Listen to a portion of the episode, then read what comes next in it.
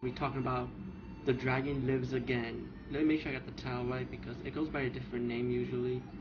And um, this was a movie I actually thought I reviewed before in one of my video blogs, but I found out I never did, which was kind of weird. It's a pretty good um, Bruce Lee exploitation movie. To me, it is. A lot of people badmouth it, and uh, a lot of people do like it. I like it, you know. For a Bruce Lee exploitation movie, I enjoy because to me, I think the movie was meant to be fun anyway, even though Bruce Lee died, you know, rest in peace, God bless his soul. And this week, his documentary that was aired on cable before, I forgot what channel, how Bruce Lee changed the world, is going to be released on DVD this week. So go get it. I rented on Netflix, so I can't wait to see it and give you my full review of it. So I'm looking forward to it. And yes, it is The Dragon Lives Again.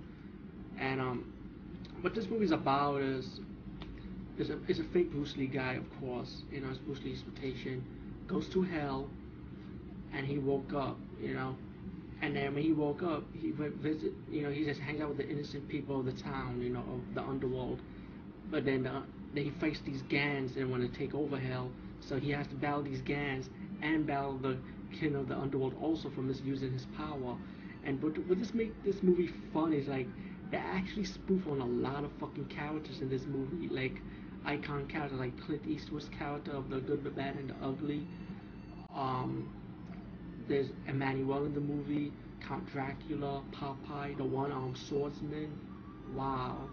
Um, Kane from the from the Kung Fu TV series.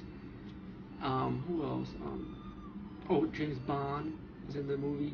Oh, Zatoichi, the swordsman. I mean, there's a spoof of characters. There's even skeletons and guys in skull costumes and mummies it was it's a silly campy movie. It's yeah, it's bad, but you know what?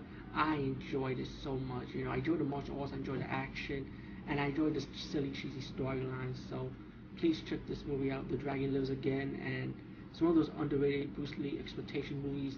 And of course, it's pretty obvious they're meant to have fun with it. So anyway, um,